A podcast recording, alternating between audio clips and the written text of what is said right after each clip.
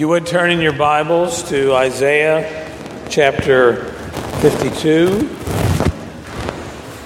We'll begin at the end of Isaiah 52 through the servant uh, song in Isaiah 53. And I am reading out of the New King James Version today. I like the way it translates these verses. So, hopefully, not too foreign to whatever you might have in your hand. Uh, following the reading of Scripture, we'll sing the Gloria Patri, uh, which is printed in your bulletin. Please stand for the reading of God's holy word. Isaiah 52 13. Behold, my servant shall deal prudently. He shall be exalted and extolled and be very high. And just as many were astonished at you, so his visage was marred more than any man, and his form more than the sons of men. So shall he sprinkle many nations. Kings shall shut their mouths at him, for what had not been told them they shall see, and what they had not heard they shall consider. Who has believed our report, and to whom has the arm of the Lord been revealed? He, for he grew up before him as a tender plant, as a root out of a dry ground. He had no beauty or majesty to attract us to him, nothing in his appearance that we should desire him. He is despised and rejected by men, a man of sorrows and acquainted with grief. As we hid, as it were, our faces from him, he was despised, and we esteemed him not. Surely he has borne our griefs and carried our sorrows. Yet we esteemed him stricken, smitten by God, and afflicted. But he was wounded for our transgressions, he was bruised for our iniquities. The chastisement for our peace was upon him, and by his stripes we are healed. All we like sheep have gone astray. We have turned every one to his own way, and the Lord has laid on him the iniquity of us all. He was oppressed and he was afflicted, yet he opened not his mouth. He was led as a lamb to the slaughter, and as a sheep before its shearers is silent, so he opened not his mouth. He was taken from prison and from judgment, and who will declare his generation? For he was cut off from the land of the living. For the transgressions of my people was he stricken. And they made his grave with the wicked, but with the rich at his death, because he had done no violence nor was any deceit in his mouth. Yet it pleased the Lord to bruise him. He has put him to grief. When you make his soul an offering for sin, he shall see his seed, he shall prolong his days, and the pleasure of the Lord shall prosper in his hand. He shall see the travail of his soul and be satisfied. By his knowledge, my righteous servant shall justify many, for he shall bear their iniquities.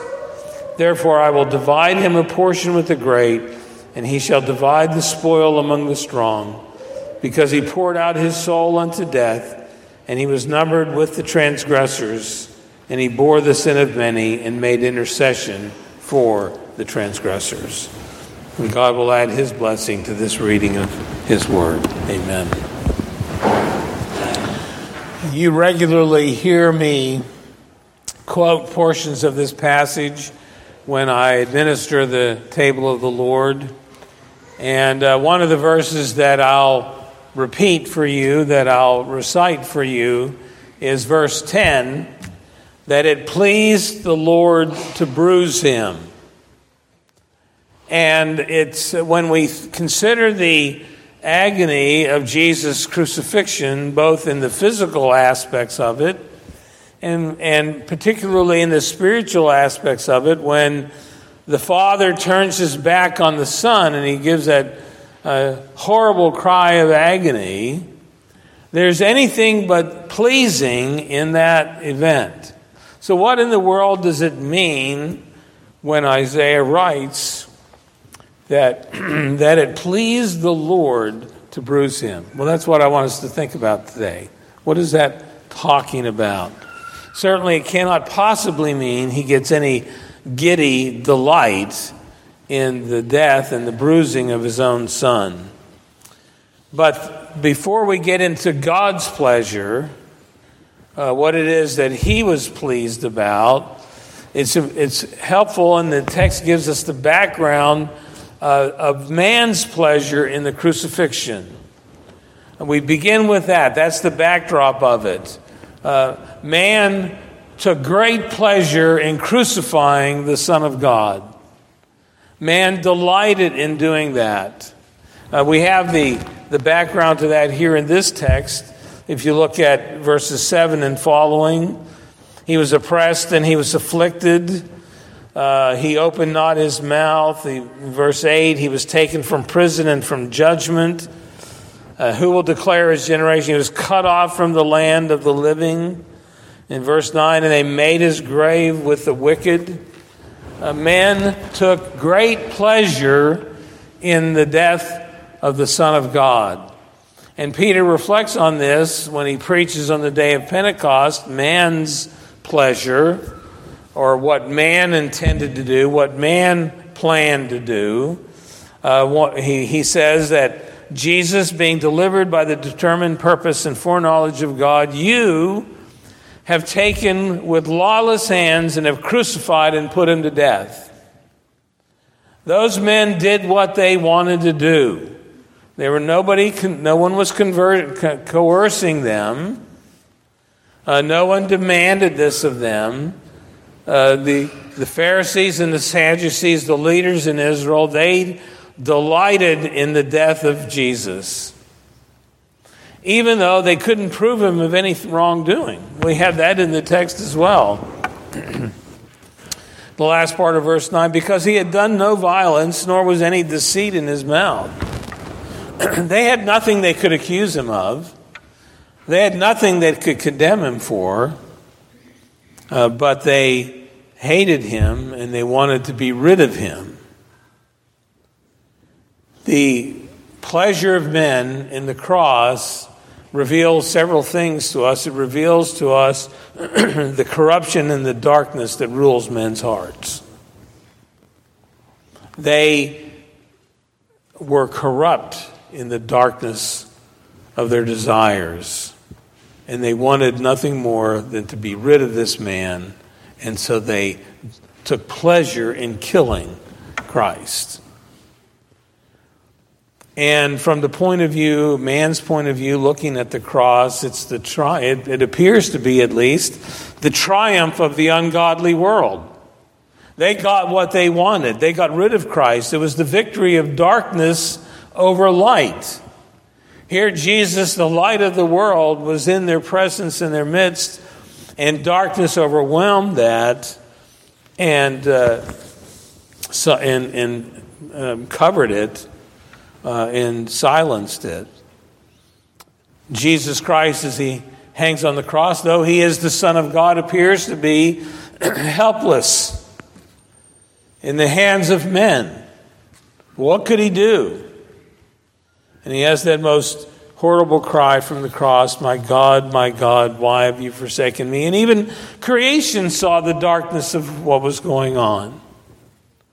At noon, uh, when it should have been bright light, the world was darkened because even creation understood the darkness that was taking place on the cross that day.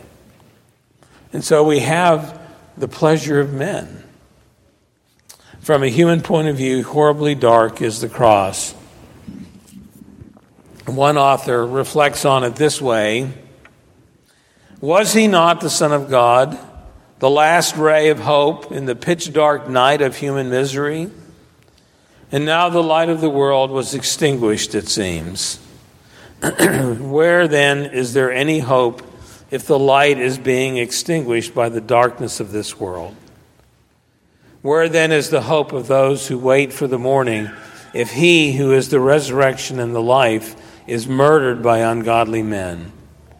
if he on whom all our hope was fixed as the Redeemer of Israel must suffer defeat at the hands of the powers of this world and its prince, how can we still look for the dawn of redemption?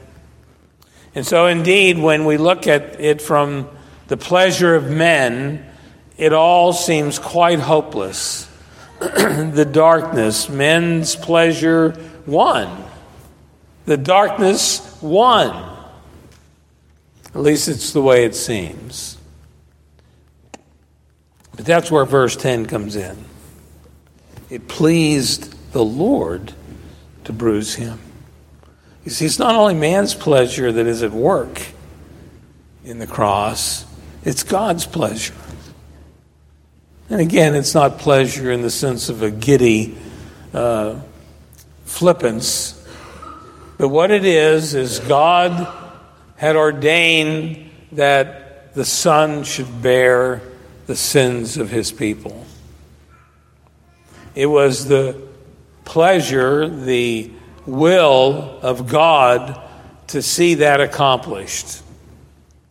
And so it wasn't just the pleasure of men that was at work that day, but far more significantly, it was the pleasure of God. It was his, it was his will, his desire, his plan, his sovereignty. It was his will that was being accomplished. As Peter said in that phrase, that, that verse I read, Jesus being delivered by the determined purpose and foreknowledge of God. It was the pleasure of God that was being carried out on that day. It was He that chose to do this. It was His will that was being accomplished. It was the will of the Most High. It was His pleasure that the Anointed One would be bruised. And that word bruised seems so light hearted that He would be nailed to the accursed tree. It was accomplished in the light of the good pleasure of God. It's what He determined needed to be accomplished. accomplished. the men are still accountable they're accountable for the, the evil work that they did that day. They were not coerced to doing it again. They were not forced into doing it. They did what their will chose to do. And God determined in His counsel and foreknowledge that behind the will of the Sanhedrin, behind the will of the wicked high priest, behind the will of that vacillating governor would be the will of the eternal Almighty God that would be accomplished. So men are accountable, and they will be held accountable for that. But God causes the wrath of men to praise Him. And the hope through that darkness is that the good pleasure, not of the ungodly, is being accomplished, but the good pleasure of the Almighty God is being accomplished. that everything that He planned, that He determined to do, would be accomplished. That it pleased the Lord to bruise him, that it was He that put him to grief. It was He that made his soul an offering for sin. It was all, our Almighty God that was accomplishing. Was, he was doing His work through this. The author reflects again on this circumstance. When, when that world cooperates with the Most High to execute his own good ple- to execute his own good pleasure, they on their part have an entirely different purpose. They plan to extinguish the light, to kill the life, to silence the voice of truth, to trample underfoot the glory of God's name. And by doing so, they sign their own condemnation. Yet in the meantime, every thought of the heart, every contemplation of the mind, every evil plan and secret counsel, every word of accusation and of false testimony, every stripe of the scourge, the weaving of the crown of thorns, the blows of the hammer that strike the cruel nails through hands and feet, and the darkness that presently covers the spectacle on Golgotha, everything concentrates around the good pleasure of Him who sits upon the throne. The cross is not ultimately man's cross. The cross ultimately is God's cross. It's His will that's being accomplished. and so, therefore, we have hope. Men are not victorious, God is victorious. Christ hangs helpless, but He's not helpless. He's the Son who delights to do the will of the Father. We not only have the pleasure of the Father, but we have the pleasure of the Son. He takes pleasure in doing the will of God. Jesus said, I've come down from heaven not to do my own will, but to do the will of him who sent me. he delights in doing the will of God. In Psalm 40, we have these words Sacrifice and offering. This is the Messiah saying this. You did not desire. My ears you have opened. Burnt offering and sin offering you did not require. Then I said, Behold, I come. In the scroll of the book it is written of me, I delight to do your will, O my God, and your laws within my heart. So we don't want to think in terms of, well, it was the pleasure of the Father that this happened. what about the Son who's experiencing it? Well, Jesus says, I delight to do the will of the Father. He has pleasure, it's His pleasure that he be bruised. Uh, it's, he's, he's not a, a hapless victim. Uh, he's not a grudging servant. He's not passive. He's entirely active in the whole transaction. And he willingly endured that suffering for your sake and for mine.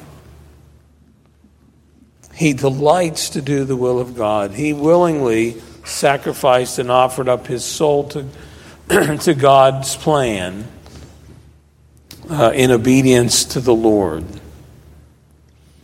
And while this is a very sober thing and a significant thing, we think about that. At the same time, in that verse 10, it tells us the, the positive results or the, the fruit of the work that Jesus did. There are three that are given to us there. it says, He shall see his seed. Was Jesus' death a waste of time? No, in, in, no, in no way. The, uh, the, the church will be built, the elect will be called, uh, God's people will be gathered, an innumerable multitude, uh, greater than the sands of the seashore. God, uh, through the work of Christ, through the one who was bruised, he will see his seed. He will see his descendants. Uh, he shall prolong his days. Probably thinking of perhaps the Father's actions toward the Son, but is the death the end? No, it's not the end. He is going to be raised again, and his days will be forever. And you and I hear that, hear those words, and it gives us hope. Even our own death, or the death of those who we, we love, is not the end. Our days will be prolonged, they will go on. And the summary is, and the pleasure of the Lord shall prosper in his hands. That is, the will of God and all his redemptive plan will prosper in the hands of the, the suffering servant and will all be accomplished. and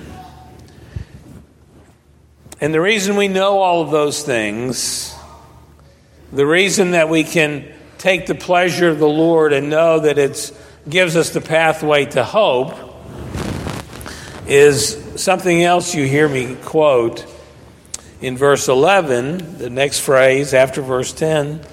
He will see, and I like the older translation better, he will see the travail of his soul and be satisfied. When the Father sees the suffering of the one he has bruised, Does he disregard it? Does he, how, do, how does he, what does he think of it? Well, we're told there very clearly.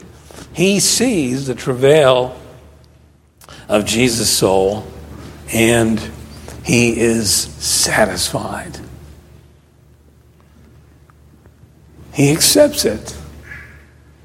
The work, the work of Christ, the Father, loves, and he accepts it as satisfying the debt for your sin. What a statement of hope that is.